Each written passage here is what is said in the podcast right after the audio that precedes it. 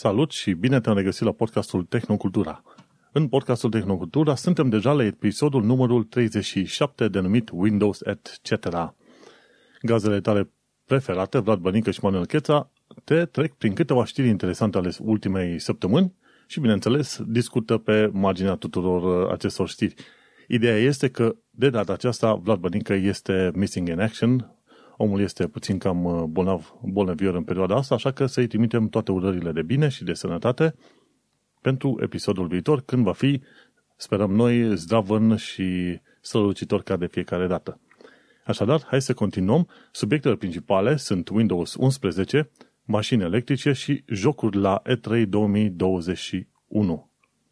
Înainte de orice, să nu uiți să îți aduc aminte faptul că ne găsești pe iTunes, pe Podbean, pe YouTube și pe Reddit. Pe toate platformele pe care ne asculti, nu uita să dai un share, un like, un comentariu, steluțe, mâini, ce se dau pe acolo. În așa fel încât uh, oamenii să ne descopere, să audă cât mai mult, să zicem, uh, interesul nostru, să vadă interesul nostru și să afle cele mai noi și mai interesante știri din lumea tehnologiei din ultima săptămână. Din ce am înțeles eu, din ce ne mai trimit oamenii mesaje pe canale private, podcastul ăsta este un podcast pe care îl ascultă oamenii cu drag. Anul trecut, când am început, ascultau vreo 50 oameni. Acum, la mai bine de 6 luni de zile de când avem podcastul, ascultă cam 100 de oameni pe episod și am vrea cât de curând să ajungem undeva pe la 1000 de oameni pe episod. De ce nu? Pentru că și noi considerăm că avem subiecte relevante și interesante. Nu discutăm numai despre, să zicem, Apple, ce butoane rotunzi a mai făcut Apple în ultima săptămână, ci știri într-adevăr relevante. Așa că nu uita iTunes, Podbean, YouTube, Reddit, pe unde poți, participă la discuții, trimite-ne subiecte de discutat și, bineînțeles, lasă comentarii și săluțe pe oriunde poți. Plus, nu uita, un share ne ajută extraordinar de mult. Și hai să trecem în ordine cronologică, să zicem așa, a știrilor. Prima oară trecem prin uh, știrile pomenite de către Vlad, după care cele pe care le-am strâns eu de-a lungul uh, săptămânii ăsteia. Ca prim subiect de discuție este cel de la Extreme Tech, ci că Windows 10 nu va fi veșnic, deși toată lumea se aștepta cumva, iar uh, Microsoft anunță sfârșitul suportului pentru sistemul de operare.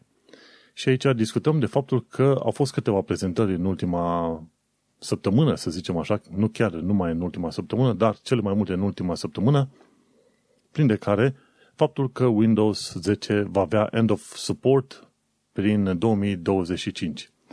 Și plus prezentarea unui nou logo în care ai putea crede că sunt cifrele 11, e 1-1, cifrele 1 și 1 în format stilizat și multe alte asemenea detalii, ceea ce a făcut pe oameni să creadă că, într-adevăr, în curând vom avea Windows 11 la ușile noastre.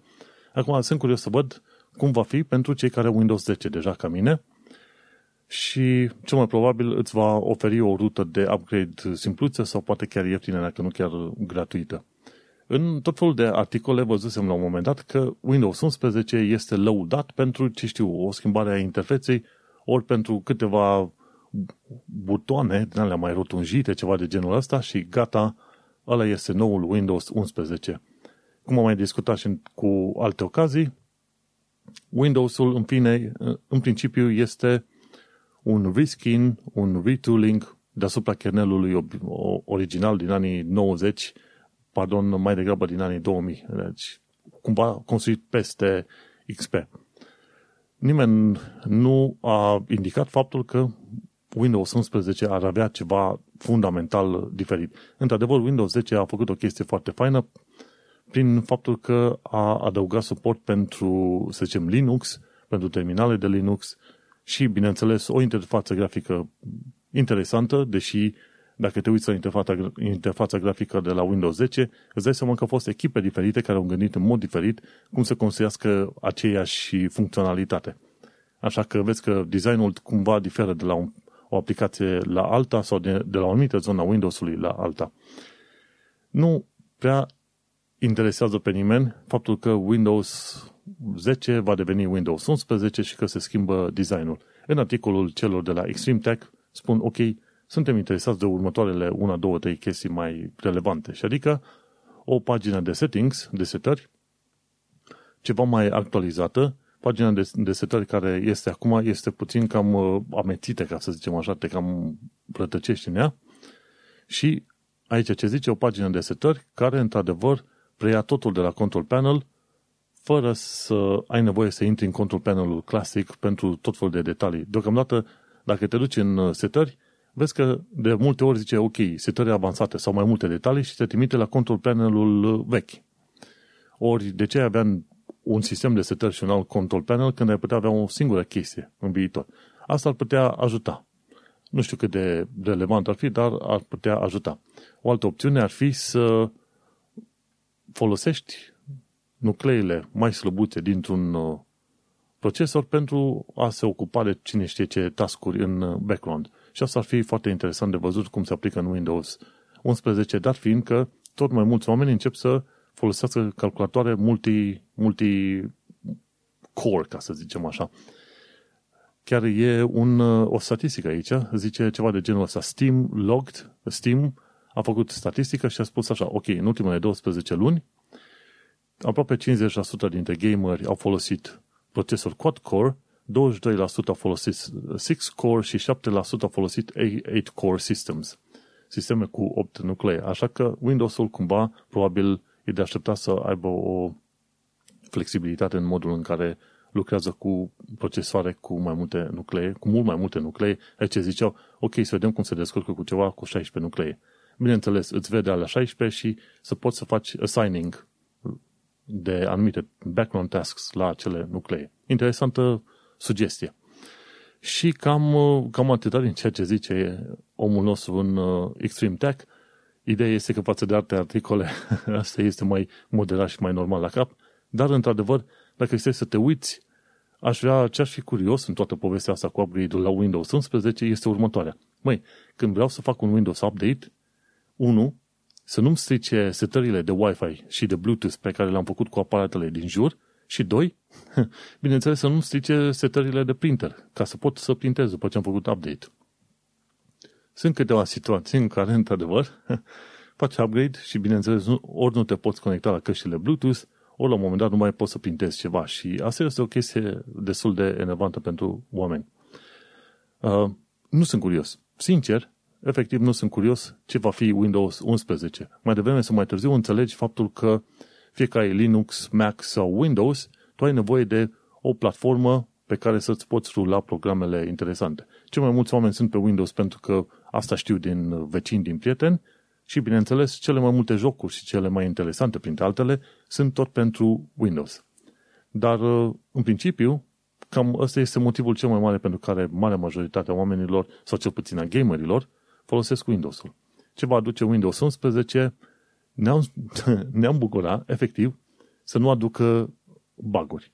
Că schimbă UI-ul, că mai aduc un refresh pe aici pe acolo, este neimportant, numai să nu introducă baguri. Și, în schimb, ce mă aștept eu să fie până la urmă Windows 11 va fi doar un fel de reskin, o interfață grafică puțin modificată deasupra ceea ce există deja pe Windows. Și nu va fi un lucru extrem de util, decât dacă într-adevăr regândesc interfața grafică în așa fel încât să, să te ajute ceva mai mult. Cine știe, poate să intre pe modul în care își face Apple uh, interfețele grafice. N-am nicio idee. Vom vedea. Ideea este că Windows 10 va avea încheierea suportului prin 2025. Hai să mergem la un alt subiect, pentru că avem subiecte chiar multe, cei de la TechCrunch au publicat un articol de curând legat de companiile de tehnologie care se uită la mod de lucru ceva mai flexibil. Dar adevărul este că nu numai companiile de tehnologie, ci mai toate companiile care angajează, să zicem, programatori, cumva se gândesc la modul în care vor lucra în viitor, inclusiv în Londra, unde sunt situat în momentul de față, și inclusiv la firma la care lucrez eu, care este o firmă de retail, nu este o firmă de tehnologie, Metoda va fi în felul următor. Trei zile la muncă și două zile pe acasă. Sau dacă nu te înțelegi cu șeful tău și vii doar o zi pe săptămână la muncă. Deocamdată s-a implementat sistemul ăsta de hot desking. Trebuie să îți faci programare cam cu o săptămână înainte și spui, ok, vreau în zilele cu tare să lucru de la birou și vreau o anumită masă să fie rezervată. Și după aia, în cealaltă săptămână, te duci la altă, la altă masă, la alt birou și așa mai departe. Și cumva firma la care sunt angajat se pregătește să nu aibă niciodată 100% ocupație. Tocmai de aceea au început să taie din spațiul pe care l-au închiriat în, în deșard, în zgârienorul unde avem noi birouri. Importantă chestie este că mai toate firmele încep să facă un asemenea model. Ce mă aștept eu să se întâmple e, ok, 2020, poate 2021 și poate 2022 va fi așa flexibil, dar la un moment dat, după ce orice idee de pandemie a dispărut din uh, mentalul colectiv, toată lumea o să fie cumva obligată să revină la birou. Discuții noastre au mai avut loc pe tot felul de podcasturi de tehnologie, în care se discuta, ok, dacă tu poți să faci treaba din orice loc de pe planeta asta, pentru că cumva avem internet și putem totuși lucra în mod sigur, uh, securizat de acasă, atunci nu mai este nevoie să stăm salariile mari. Ok, firma este din Londra, din San Francisco, New York, București, în mod normal ți-ar da salariul de București pentru că viața în București este scumpă. Dar dacă tu te angajezi în București, dar locuiești, să zicem, prin Galați, Brăila, pe acolo unde e mai ieftin, atunci, bineînțeles, și firmele cumva o să se vadă îndreptățite să spună, ok, nu nimic, e remote working, se poate, avem tehnologie, ok, suntem din salariu pentru că costurile de viață nu sunt la fel de mari. Așa că va fi un fel de trade-off, ca să zicem așa, un fel de târguială, un compromis între firmă și ceea ce vrea angajatul. Și cei de la TechCrunch au luat legătura cu Google, Salesforce, Facebook, Microsoft și Amazon și în principiu toate firmele astea sunt de acord cu modelul ăsta 3,3 pe două zile. 3 zile de la birou, două de acasă. Microsoft sunt ceva mai, mai libertini, în sensul că managerii se vor putea înțelege cu angajații și cam asta este marea situație. Dar, cum am spus, mă aștept ca 2020 să fie an în care toată lumea vrea să fie flexibilă și totul e simpatic, iar din 2020, 2021, pardon, iar din 2022 să se cam așeze treburile mai, mai sănătos. Ideea este că foarte multe, să zicem, uh, apeluri din asta sau mesaje pe care le primesc de LinkedIn sunt așa, fully remote. Te angajăm fully remote, oriunde ești tu, îți dăm un salariu sănătos și pe salarii foarte mari. Nu, exact ca și cum ai fi angajat în Londra. Și e o mișcare foarte faină. Ar fi un vis frumos, într-adevăr, să fii plătit un salariu de San Francisco și să locuiești undeva în, uh, într-un oraș în deșert. Sau salariul de București, dar să locuiești undeva prin, prin vreun sat din Iași, unde ai totuși internet. Ar fi foarte frumos Între, însă cumva mai devreme să mai târziu o să vedem că bula asta interesantă se va sparge și lumea se va rea, reașa, reașeza la vechile metode de lucru, ca să zic așa.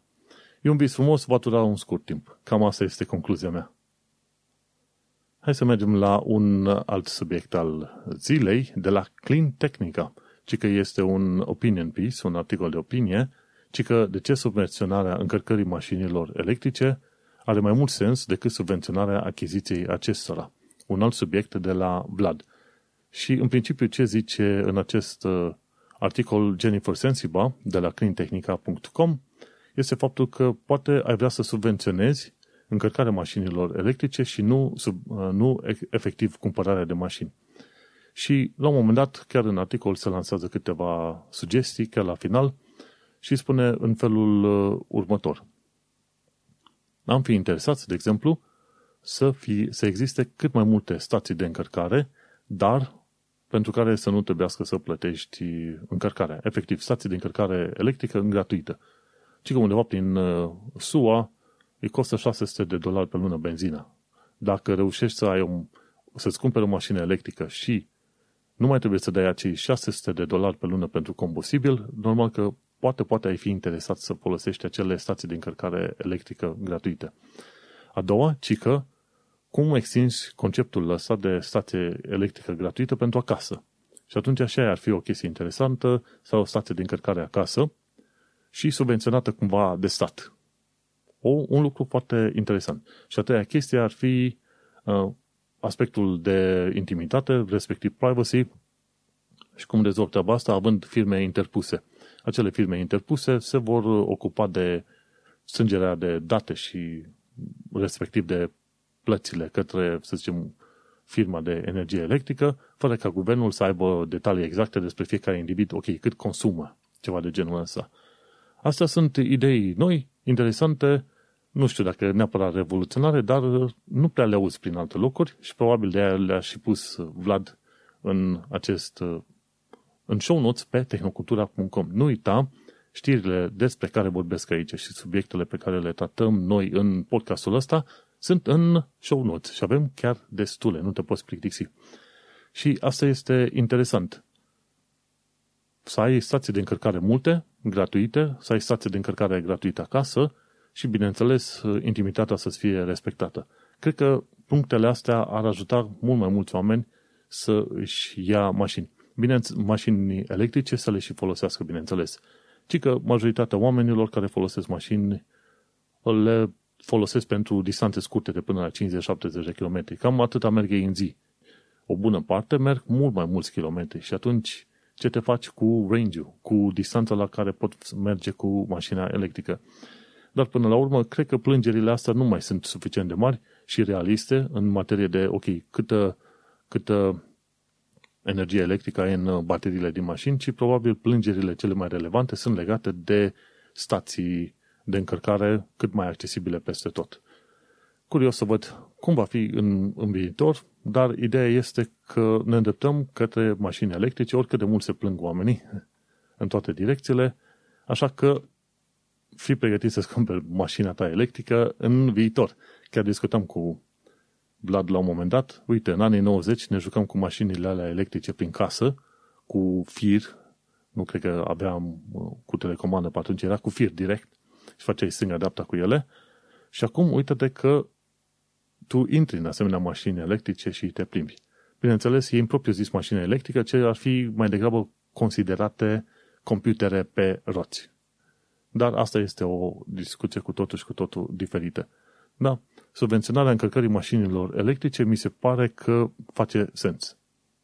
Și știi ce mai face sens? În perioada asta, în Londra, au ajuns să fie aprobate trotinetele ale electrice, fără să mai trebuiască să ai nu știu ce permis uh, special. Înainte ți se dădea amendă vreo 200 de lire dacă mergeai cu trotineta, trotineta electrică pe oriunde, pe trotuar sau pe stradă. Și de curând au stabilit că până la urmă, uite, uite că sunt interesate, nu, interesante. Nu vorbim de bicicletă electrică, ci trotinetă electrică, aia pe care stai în picioare. Gândește-te că au fost folosite de foarte multe ori monociclurile astea electrice cu stabilizator sau sunt segway-urile alea cu două roți, care au fost și alea faine și numai util de folosit. Și mai nou, bineînțeles, uite că discutăm de trotinete și dacă au fost aprobate în Londra, vor fi aprobate și în multe alte locuri. Viitorul este într-adevăr electric și vine în formele în care ne așteptăm sau poate nu ne-am uh, așteptat vreodată.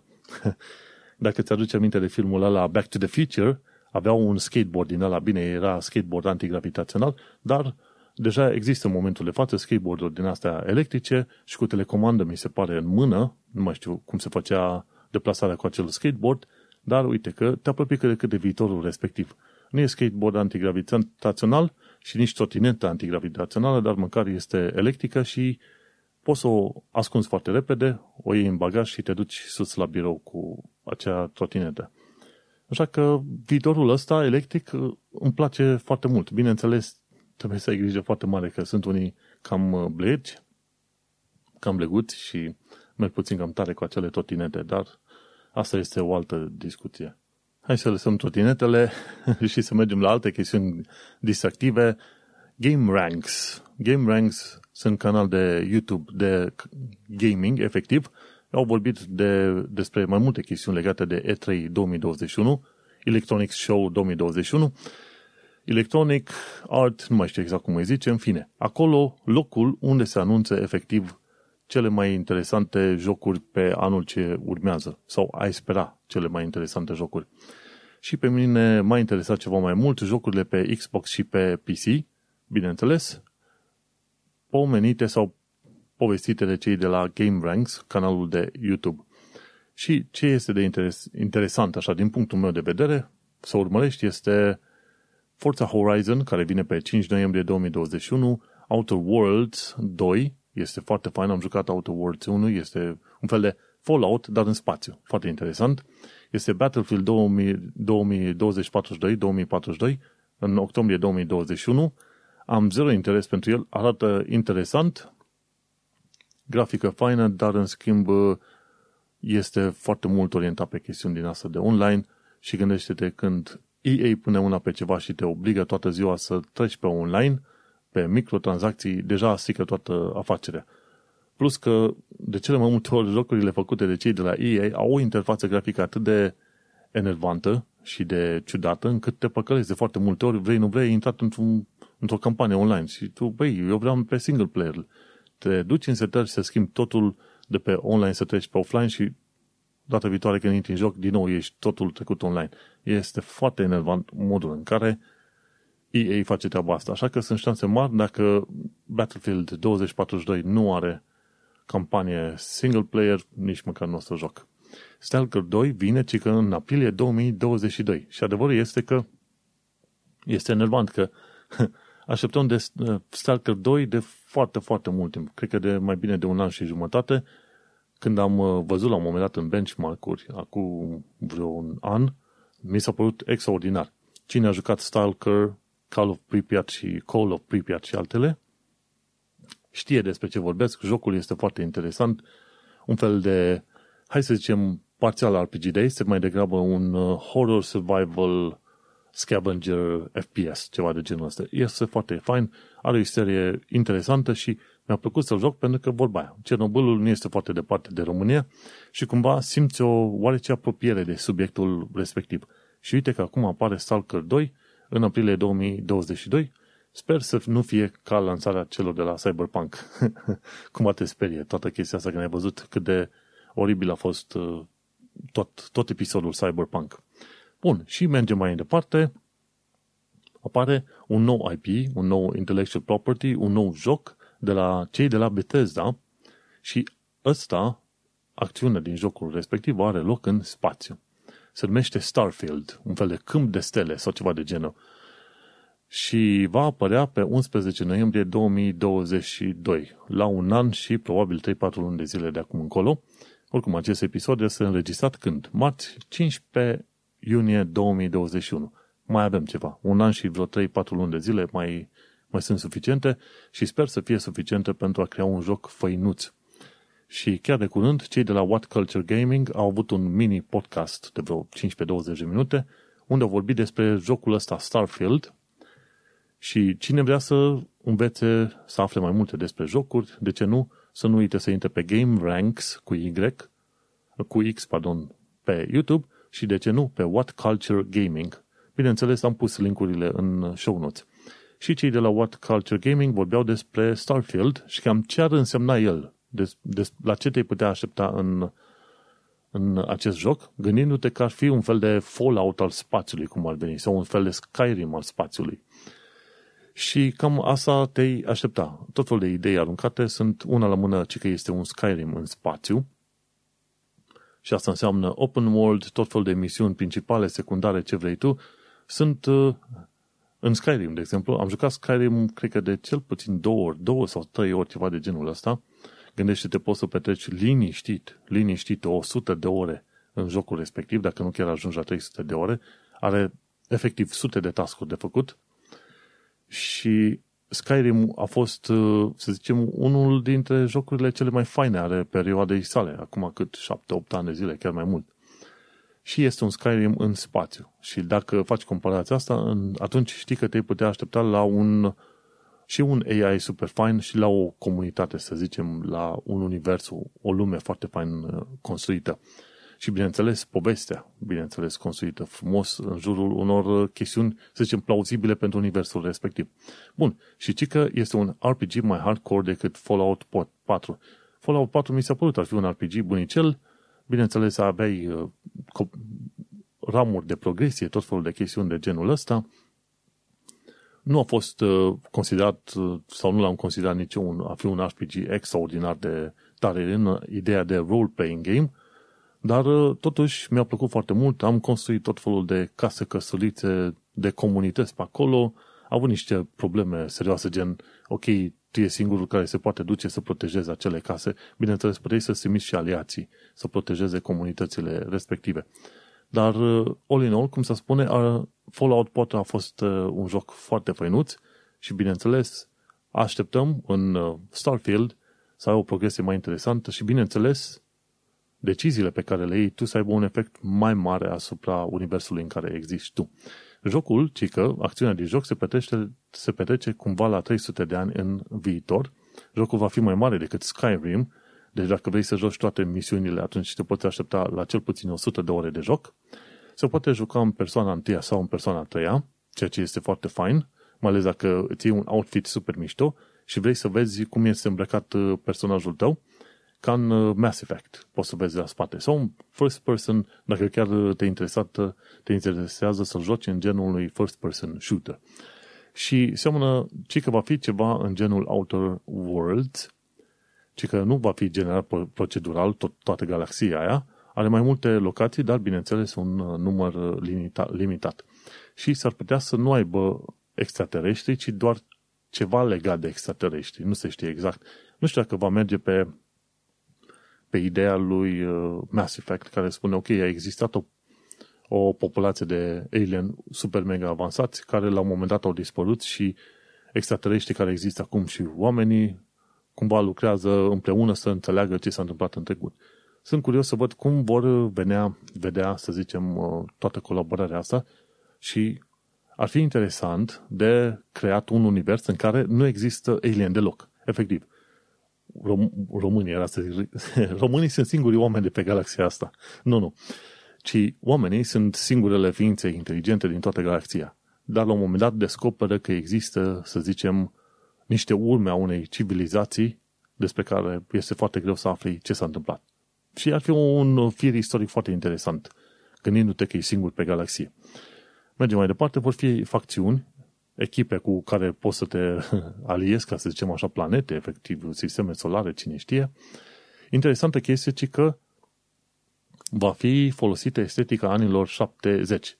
Dacă să să te gândești la jocuri și la grafică faină, e bine, uite-te că estetica anilor 70 este foarte interesant și bine aplicată în Alien uh, Survival, sau cum îi zice, Alien Isolation.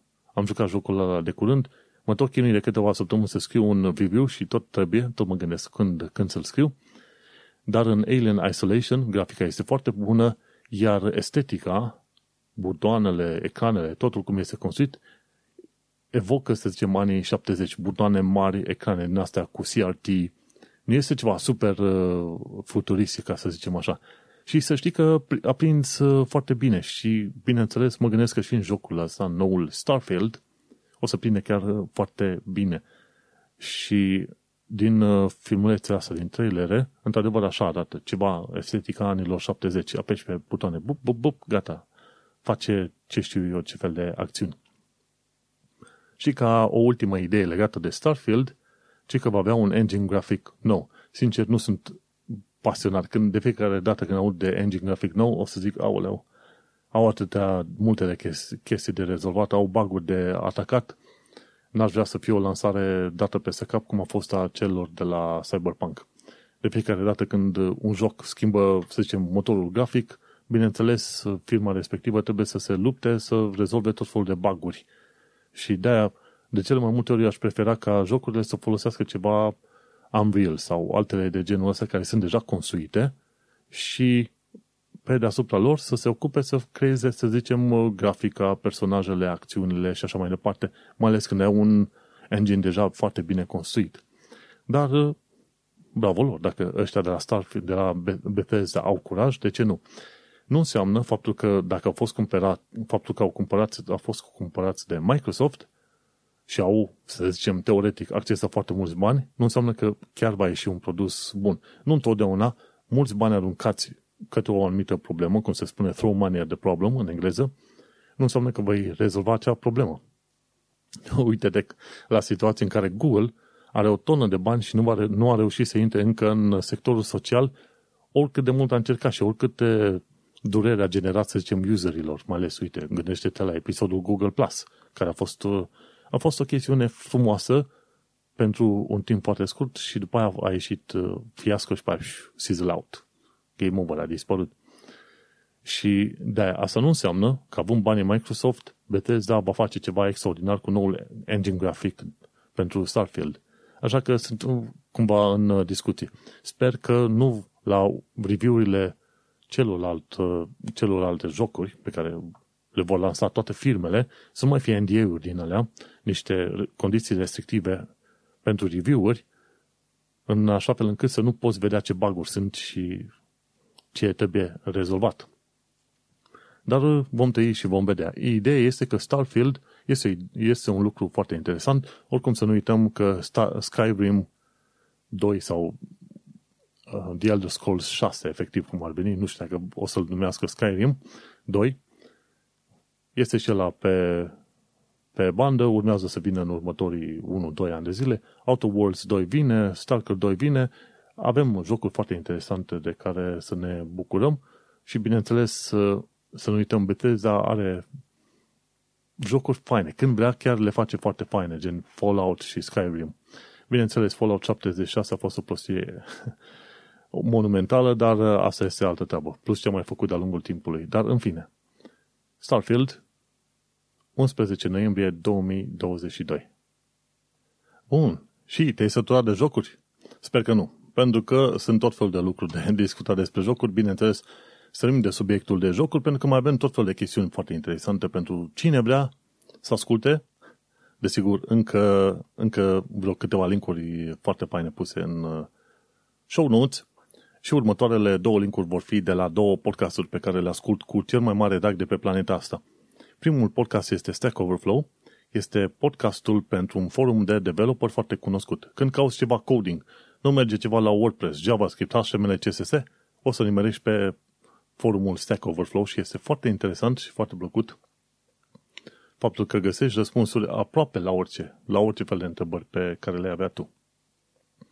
Iar uh, podcastul Overflow, Stack Overflow, discută mai mult de chestiunile, ok, ce muncă implică lucrarea la un anumit feature, code. Au invitați de la tot felul de firme care au făcut o chestie interesantă. Au, de exemplu, discuții despre viața de codă, de programator, ce vrei tu pe mai departe. Și chiar de curând au avut o chestie legată de faptul că coderii de azi, adică vorbești de plichindei de 10, 11, 12 ani care învață să lucreze cu calculatorul foarte bine, ci că coderii de azi încep cu crearea de boți de Discord și cu hăcuitul Roblox. Pentru cine nu știe, Roblox este un joc care îți permite să construiești jocuri, un fel de platformă de construit jocuri, care este foarte la modă cu tinerei, copiile, copiii de, ce știu, 10 ani, 9, 10, 11, 12 ani pe acolo. Și uite-te că oamenii nu mai învață coding în perioada asta, dând click de apta pe website și se uită inspect și pe aia vede codul HTML și CSS și de acolo începe să construiască. Ăștia tinerei se uită la cum se creează, creează boți de Discord și cum se hăcuiește Roblox-ul. Bineînțeles, în podcastul respectiv se discută de mult mai multe alte chestiuni. Dar am vrut să-mi aduc și eu mai two cents, cum vine uh, în domeniul ăsta, pentru că lucrez ca web developer în Londra undeva de, de prin 2015 și am o mică idee legată de cel puțin web development și mai mult pe partea de frontend. Și când te întrebi, ok, vreau să învăț de programare, de coding, de ce vrei tu în direcția asta, prima întrebare pe care ar trebui să te pui este următoarea. 1. Îți place să creezi lucruri? Pentru că asta este chestia. Când codezi un lucru, fie că scrii un cod de JavaScript care îți face un uh, joculeț micuț, ce știu, un șarpele, ceva de genul ăsta, sau fie că creezi o pagină web pentru un prieten, o cunoștință, trebuie să te gândești dacă îți place să creezi. Pentru că, la un moment dat, asta e și ideea. Îți place să creezi și să ai un lucru fain construit de mâna ta? Bun, merge. A doua, îți place să cauți soluții pentru problemele oamenilor? Bun, este și aia faină. Și apoi a treia decizie te orientează puțin către ce tip de programare ai vrea să te duci. De exemplu, îți place ca oamenii să vadă modul în care îți construi tu codul și funcționalitățile? Dacă îți place treaba asta, atunci orientează-te către web development, către frontend mai precis, unde mergi HTML, CSS și JavaScript și unde oamenii, intrând pe site-ul tău, văd cum l-ai construit și copiază ceea ce ai făcut tu pe acolo. Dacă nu-ți place ca oamenii să vadă ce ai făcut tu, bineînțeles, te poți orienta către backend development, unde se scrie, ce știu, cod de PHP cu legături cu bazele de date, Mongo, SQL, ce vrei tu pe acolo, Node.js, Rust, C, C++, C Sharp, tot felul de chestiuni din asta care nu pot fi ușor văzute de către oamenii din jur. Sau, bineînțeles, dacă îți place să lucrezi în, în backend sau frontend și totuși vrei să ajuți oamenii, poți să ajuți și în proiecte din astea open source, publicate probabil pe GitHub de cele mai multe ori. Dar asta este. Îți place, ești creativ, îți place să creezi lucruri, îți place să faci soluții, să aduci soluții și să rezolvi problemele oamenilor și a treia, îți place să, ca oamenii să vadă ce ai făcut tu, atunci front-end, nu-ți place, intră pe back-end și atunci cam, cam astea ar fi întrebările pe care ți le pui. Pentru că mai devreme sau mai târziu o să descoperi că trăiești o viață foarte mizerabilă. Dacă tu ai învățat să faci coding, dar tu urăști coding-ul, pentru că vrei să faci orice alte chestiuni, de exemplu, vrei să faci grafică și, ok, ai salariu bun, dar tu, de fapt, urăști munca și abia aștept să se termine ziua ca să mergi să faci orice altceva. Codingul este o meserie care te poate consuma mental foarte mult și nu e vorba numai de coding, pentru că la un moment dat ce trebuie să înțelegi în toată povestea asta și ce îți explică podcastul Stack Overflow foarte mult, este faptul că codingul, de fapt, nici măcar nu este cea mai importantă chestie a activității de software engineer, cum se spune, sau de developer. Codingul este doar o parte. Trebuie să înveți procese, trebuie să înveți tot felul de tooluri, trebuie să înveți ce servicii se folosesc și cum se folosesc. Și atunci munca ta de, să zicem, developer se împarte inițial între chestiuni de administrare, chestiune, chestiune de coding și chestiune de informare, de învățare în mod uh, continuu. Pentru că vrei, nu vrei, că ești senior, că nu ești senior, mai devreme sau mai târziu tot înveți. Sau tot trebuie să înveți o mulțime de lucruri noi și este un domeniu foarte volatil, ca să zicem așa. Cel puțin pe front-end development unde lucrez, cam, uh, să zicem, aproape în fiecare an apare o librărie nouă. Framework-uri nu, nu așa de des, librărie însemnând, ok, ai o bucată de cod care te ajută să faci anumite funcționalități într-un mod mai bun. Este mai limitat în uh, scop și în ceea ce poate să facă acea librărie.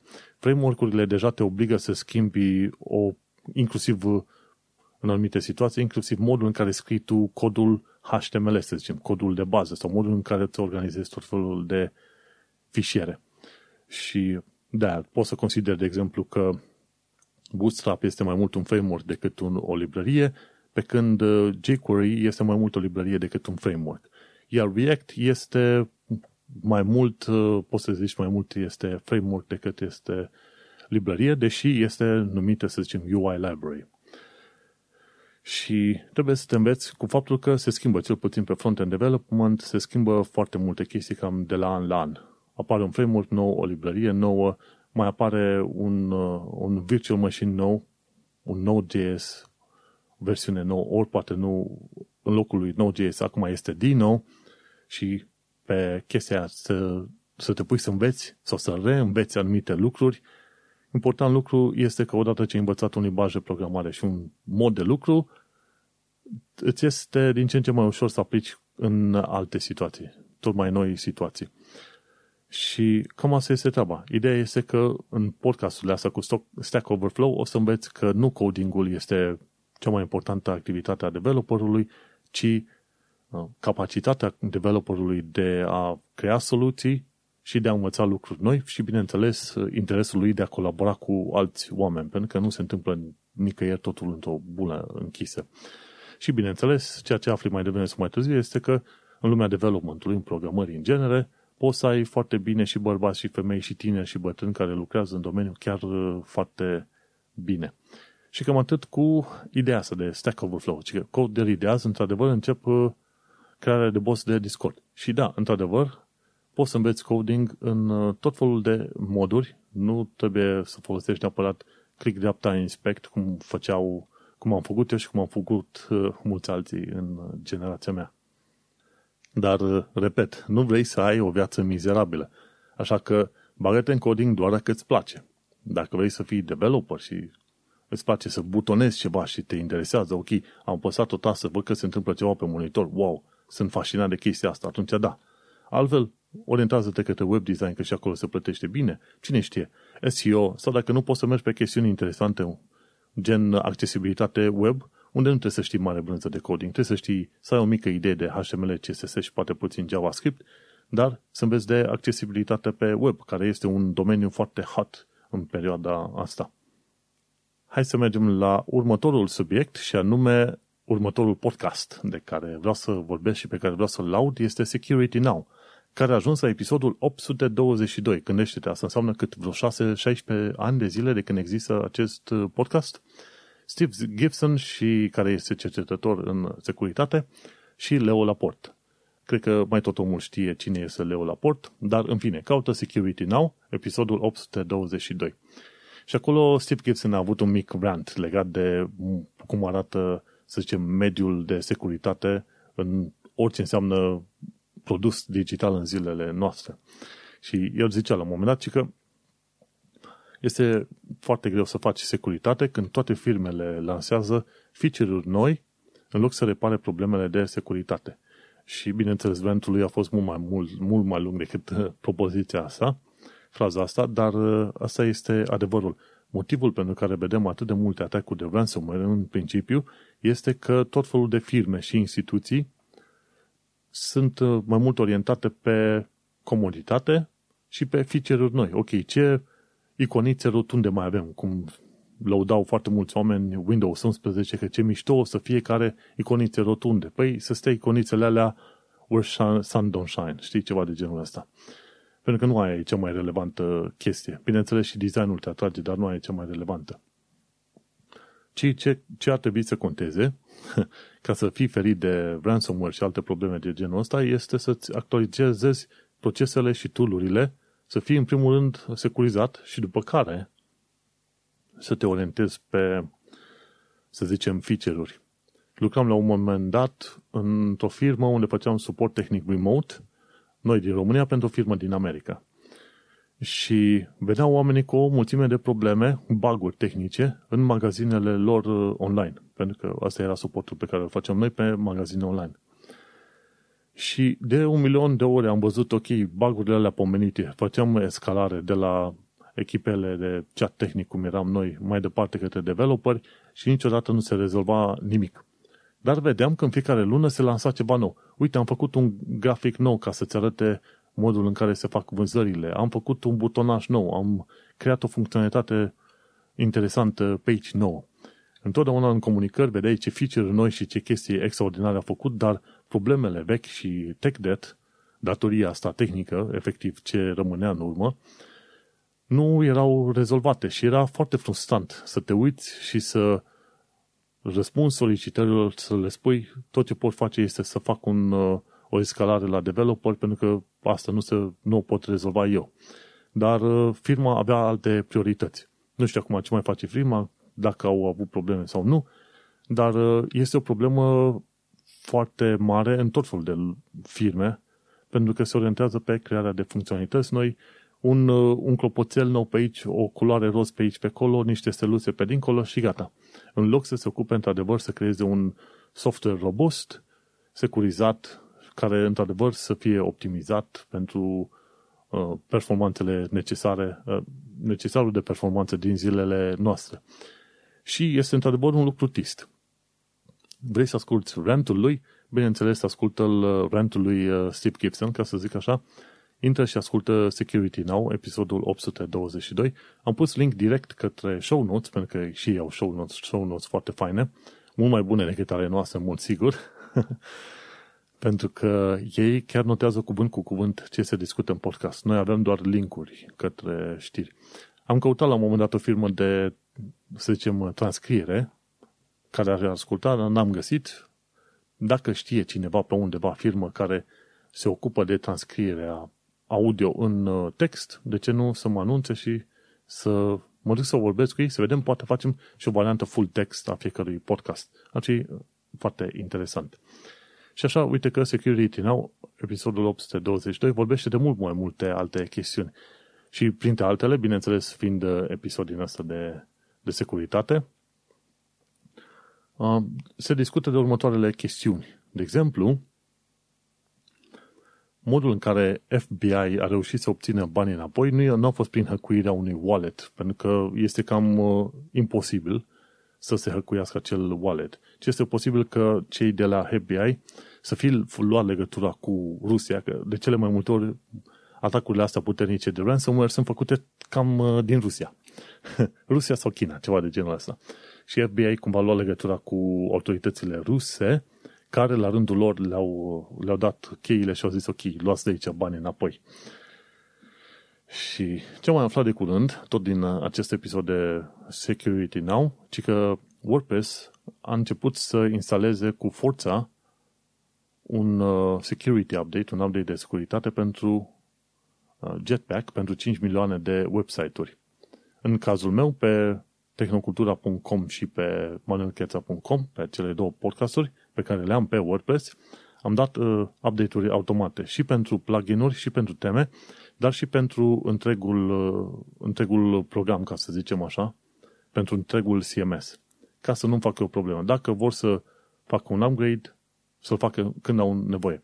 Bineînțeles, sunt și situații în care WordPress uh, a abulit, să zicem, site-urile oamenilor, dar a fost foarte rar. Și le-au rezolvat repede, într-o oră, două, au trimis un patch și l-au rezolvat. Așa că nu trebuie să-ți faci extraordinar de mari probleme. Dacă ai WordPress și dai actualizare automată pentru CMS, plugin-uri și teme. Aia ar trebui să fie primul lucru pe care îl faci când instalezi un WordPress. Mergem mai departe. Ce s-a mai discutat în acel podcast este Extrinsic Password Managers, ci că manager, manager sau administrator de parole în afara, să zicem, browserelor. Și sunt unii oameni care zic că mai bine ai avea administratorul de parole în Chrome, de exemplu, sau Firefox, ori alții preferă să, ai administ- să aibă administratorul de parole cumva în afară, folosindu-se de extensii și ce vrei tu. Până în alta, orice soluție alegi tu, trebuie să te gândești că trebuie să fie relativ ușor să te muți, să faci import sau export de acele parole dintr-un administrator în altul. Cam asta este chestia la care trebuie să fii foarte atent de fiecare dată când folosești un administrator de parole, cum e OnePassword sau LastPass sau, cine știe, Chrome în sine. Și cam atâta pe chestiune de security now. Nu uita să asculti podcastul, ei sunt oameni geniali și ascult cât de des pot. Tot legat de podcasturi, cred că am descoperit rețeaua asta lui Leo Laporte undeva prin 2010-2011. Și mi se pare că am descoperit-o chiar la bloggerul Vali Petcut pe zoso.ro. Nu știu cu ce ocazie. Și descoperind uh, This Week in Tech, care exista încă pe vremea respectivă, m-am dus pe mai departe pe alte podcasturi. Acum mai e Security Now, bineînțeles și la foarte vechi, din 2005, parcă ceva de genul ăsta. Mai apoi este All About Android, ce mai au acolo, Windows Weekly. Ia să mă uit că am iTunes-ul pornit și ascult tot felul de podcasturi tot în iTunes, îți dai seama. Și în afară de astea, mai e, să zicem, Windows Weekly și așa, să nu uităm, de Tech Guy, în care Leo Laport ajută tot felul de oameni cu probleme pe care le-au ei legate de calculatoare. Și de acolo lista mea a crescut foarte mult până la vreo 30 de podcasturi diferite, dar în principiu, să repet, Windows Weekly, The Tech Guy, Security Now, This Week in Tech, ah, și mai este This Week in Google plus All About Android. Și la All About Android mi se pare că, nu, chiar, nu mi se pare chiar așa și este, Florence Ion este din părinți români. Deci, efectiv, este, să zicem, descendență română și ea este membru și host în uh, All About Android, Florence Ion sau Florența Ion. Așa că uite-te că românii ăștia au ajuns peste tot, inclusiv în podcasturile astea foarte celebre americane. Hai să lăsăm acele podcasturi deoparte și să mergem la acele short stories pe care le avem noi la final de podcast, respectiv 6 sau 8 știri foarte scurte, despre care nu avem timp să vorbim pe măsură, dar, bineînțeles, trebuie pomenite pentru că nouă ni se par foarte importante. Uite, cei de la The Register de Register UK, Register.com, măi, și când s-au decut de la UK? Uite, asta e o surpriză. De la Register.com au publicat o știre foarte haioasă într-un fel, ci că Punjab, o regiune din Pakistan, amenință cu autoritățile din Punjab, amenință cu blocarea simurilor dacă oamenii nu se vaccinează. ai, ai părți așa ale lumii în care oamenii refuză să se vaccineze și nimeni nu ia niciun fel de măsură și ai păi alții în Punjab, în Pakistan, care zic autoritățile trimise sms și spun ok, nu te duci la vaccinat, nu se confirmă că ai fost vaccinat, îți blocăm simul. Este o idee. Nu știu dacă va trebui aplicată prin România, cel mai probabil uh, mulți oameni ar da în judecată și nu ar fi posibil o asemenea chestie, dar uite că prin alte părți se face și uite ce înseamnă tu crezând că ai o tehnologie și că o deții și că faci ce vrei tu cu ea, de fapt, uh, prea puțin din acea tehnologie este controlată de tine personal. Uite-te că orice fel de stat, dacă vrea, poate să-ți blocheze la un moment dat simul. Game over poveste. Asta ca să știi și tu. Mergem mai departe, ci că ăștia de la Halcyon Maps au făcut o hartă a internetului pe 2021 și din harta aia poți să vezi foarte clar că Facebook, Google sunt mari, dar nu sunt singuri și nu ei creează internetul. Adică internetul nu este egal Facebook, Google. Google. De exemplu, stau să mă uit acum pe hartă, cele mai mari sunt, bineînțeles, Google, după aia vine YouTube, după aia vine Facebook-ul, după aia este ăsta rusesc, V-contacte, unde este V-contacte, după aia este Instagram, Pinterestul, este, ce mai găsim? Baidu, chinezesc, Sohu, Okezone, Okezone mai e și AOL. În, încă găsești AOL-ul în ziua de astăzi. Este Yahoo-ul, încă mai există și foarte mare și ăla. Bing există în continuare, Yandex, mai departe este și ăla foarte mare. Reddit este mare, dar nu extraordinar comparativ cu Google și YouTube, dar pentru un forum este un lucru extraordinar. Este Weibo, un fel de Reddit chinezesc. Microsoft Office, partea de la Microsoft este și aia mare. Când te uiți pe harta asta, o să descoperi că există tot felul de servicii care sunt destul de mari, despre care nu știi că există într-adevăr.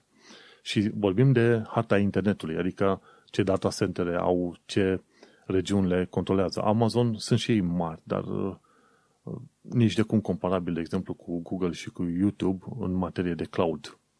Dar uh, dacă vrei să te bucuri de un cloud bun, Amazon AWS Services, alea sunt foarte bune.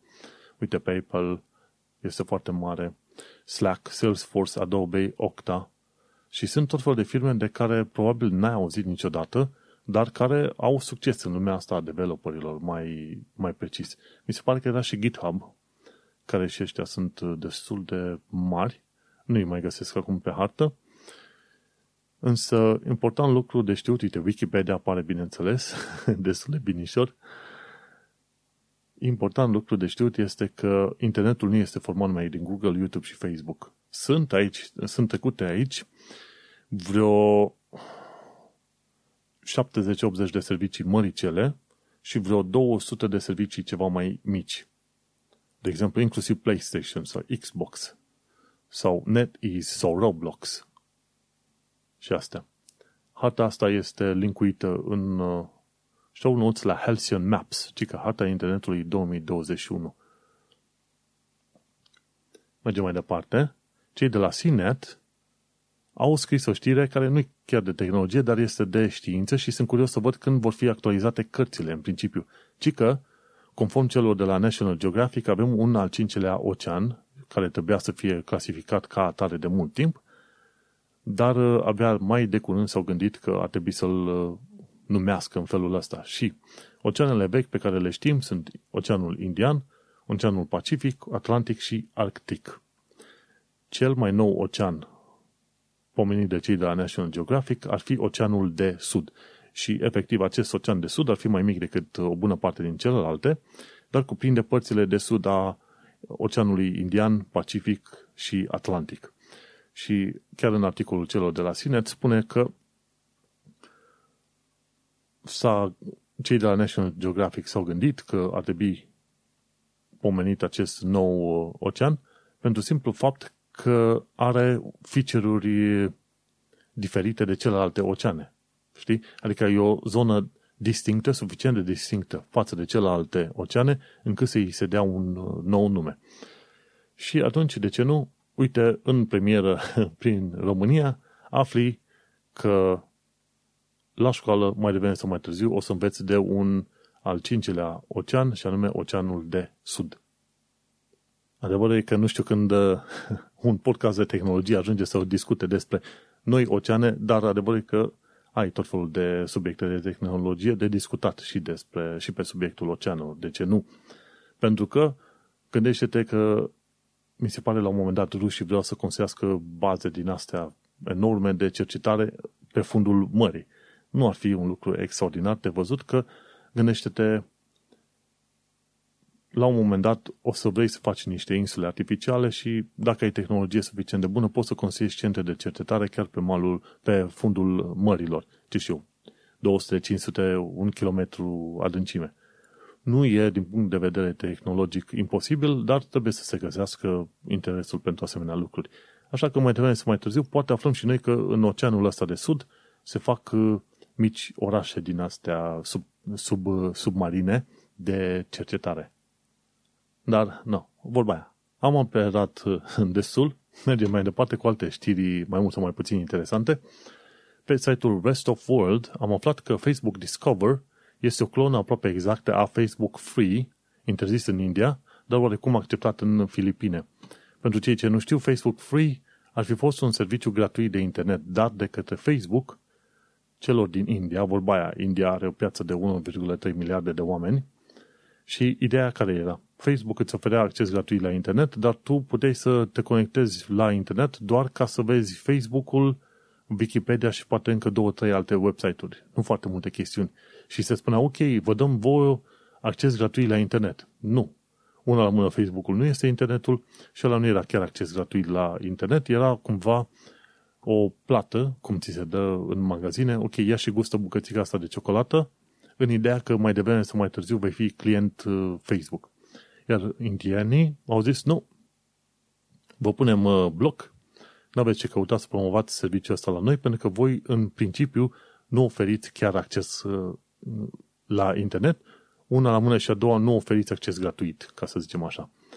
Și indienii au fost foarte deștepți. În Filipine, Facebook a aplicat același Facebook Free, dar sub ideea de Discover. Și se pare că în Filipine cumva reușesc mai bine să folosească sistemul ăsta.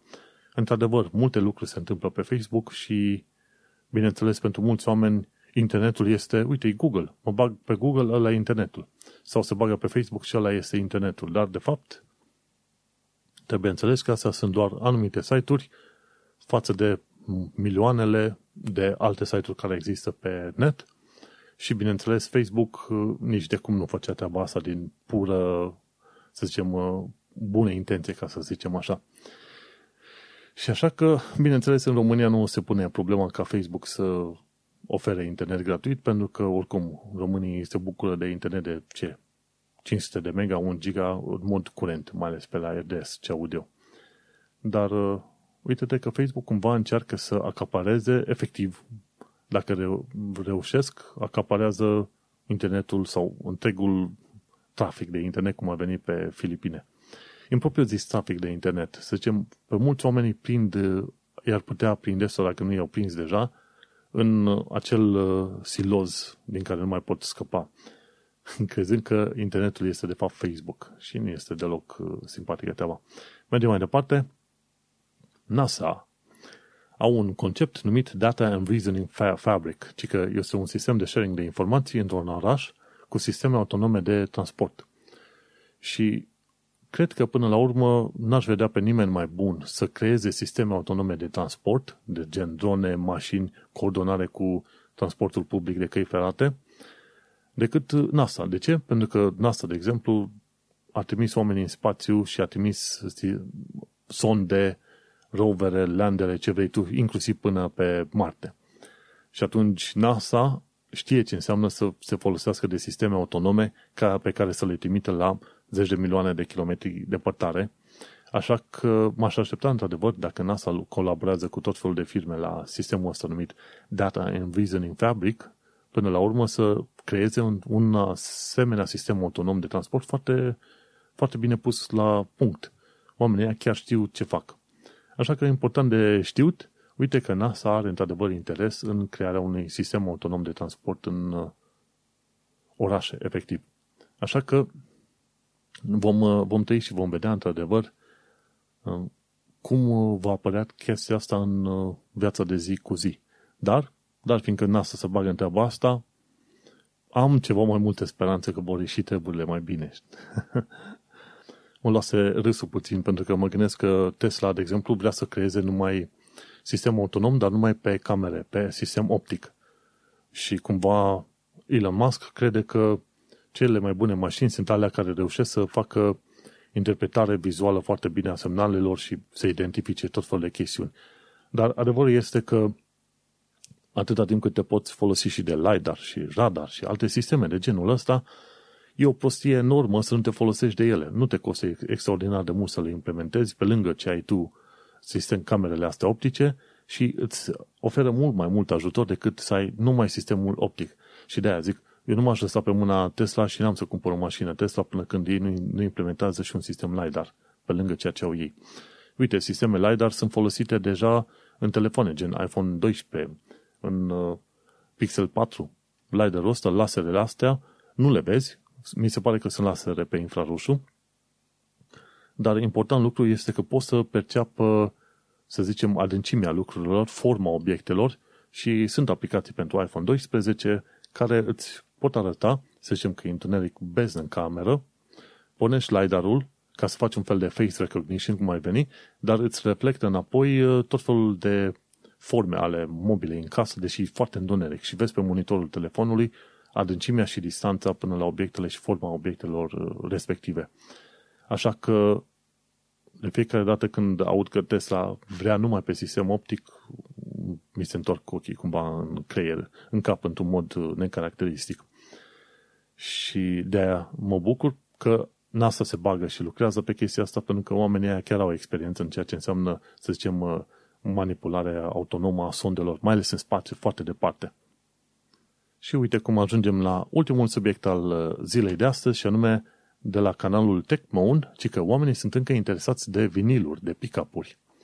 Și în filmul ăsta, al celui de la TechMoan, la un moment dat a vorbit de un uh, retro vinil jucărie, ceva de genul ăsta, numit Anabas GPN3R și efectiv este vorba de un pick-up micuț de jucărie, dar care redă muzica chiar foarte bine și mai ales a, a oferit omul o înregistrare prin headphone jack și sunetul este foarte bun. Ok, prin boxele alea nu este sunetul foarte bun, dar dacă bagi headphones, bagi căștile în, în pick-up-ul respectiv, sunetul este chiar foarte fain. Și chiar am avut o discuție cu cineva de curând și întreba, ok, de ce ar fi oamenii mai interesați de viniluri? Pentru că calitatea sunetului este efectiv mai bună față de MP3-urile care sunt comprimate. Și văd că undeva de după 2005-2010 încolo oamenii au început să fie din ce în ce mai interesați de viniluri. Și firme, firme, trupe din astea care vor să fie mai edgy, își deschid câteodată viniluri din astea, lansează albumele și pe vinil. Și cel puțin în vest, în UK și în SUA, oamenii sunt chiar interesați să cumpere viniluri, chiar dacă sunt alea de jucărie, mai micuțe, mai amărâte, ori dacă nu, nu uh, viniluri, ci pick-up-uri. Bineînțeles și viniluri. Dar uite-te pe canalul celui de la TechMoan, 15 minute, este un material foarte fain în care îți explică cum funcționează acel uh, pick-up, efectiv pick-up ce știm noi, și îți cam explică de ce sunt oamenii atât de interesați de viniluri în perioada asta. Mai ales când te gândești că ai tehnologie digitală la tot pasul, uite-te că unii oameni vor să se întoarcă înapoi la analog. Și cu întoarcerea la analog, uite că am ajuns și noi la final de episod de podcast Tehnocultura. Episodul, cât este asta? Deja am și pierdut numărul 37, numit Windows, etc. Etc. în sensul că nu mai este Windows ad infinitum, vor să schimbe în Windows 11 Deși, cum au zis din nou, mă miră, de ce ai mai schimbat în Windows 11 când, până la urmă, Microsoft nu pare să fie interesat să se orienteze în jurul Windows-ului ca produs principal, ci să creeze efectiv interes pe partea de cloud. Așa că nu știu foarte bine de ce Windows acum, Microsoft acum în perioada asta are o mișcare către Windows când uh, lucrurile probabil că mergeau destul de bine și merg destul de bine pe partea de cloud. N-am nicio idee. Important lucru de știut este că va apărea Windows 11 și până nu știm ceva mai multe detalii mai exacte, interesul meu, cel puțin, este foarte mic, foarte scăzut. Și în acest episod am vorbit și despre mașini electrice și despre jocurile care m-au interesat pe mine de la E3 pe 2021. Eu sunt Manuel Cheța, Vlad Bănică este Missing in Action, îi dorim însănătoșire grabnică și nu uita să ne cauți pe iTunes, Podbean, pe YouTube și pe Reddit. Pe Vlad Bănică de la Diaspora Cast îl găsești pe canalul de YouTube numit Diaspora Cast, unde are tot fel de interviuri cu oameni de prin toată lumea, efectiv de prin toată lumea, care își povestesc experiențele lor în afara țării. Și bineînțeles, mă găsești pe mine, pe manuelcheța.com, unde am și blogul, dar am și podcastul Un Român în Londra, unde vorbesc, bineînțeles, despre viața în UK, uh, sfaturi, cum să înveți mai bine limba engleză și, bineînțeles, cum să te adaptezi mai bine comunității și vieții din Marea Britanie. Cu această ocazie, te salut și îți mulțumesc că ai ascultat cel mai nou episod de podcast Tehnocultura, numărul 37, Windows, etc. Succes!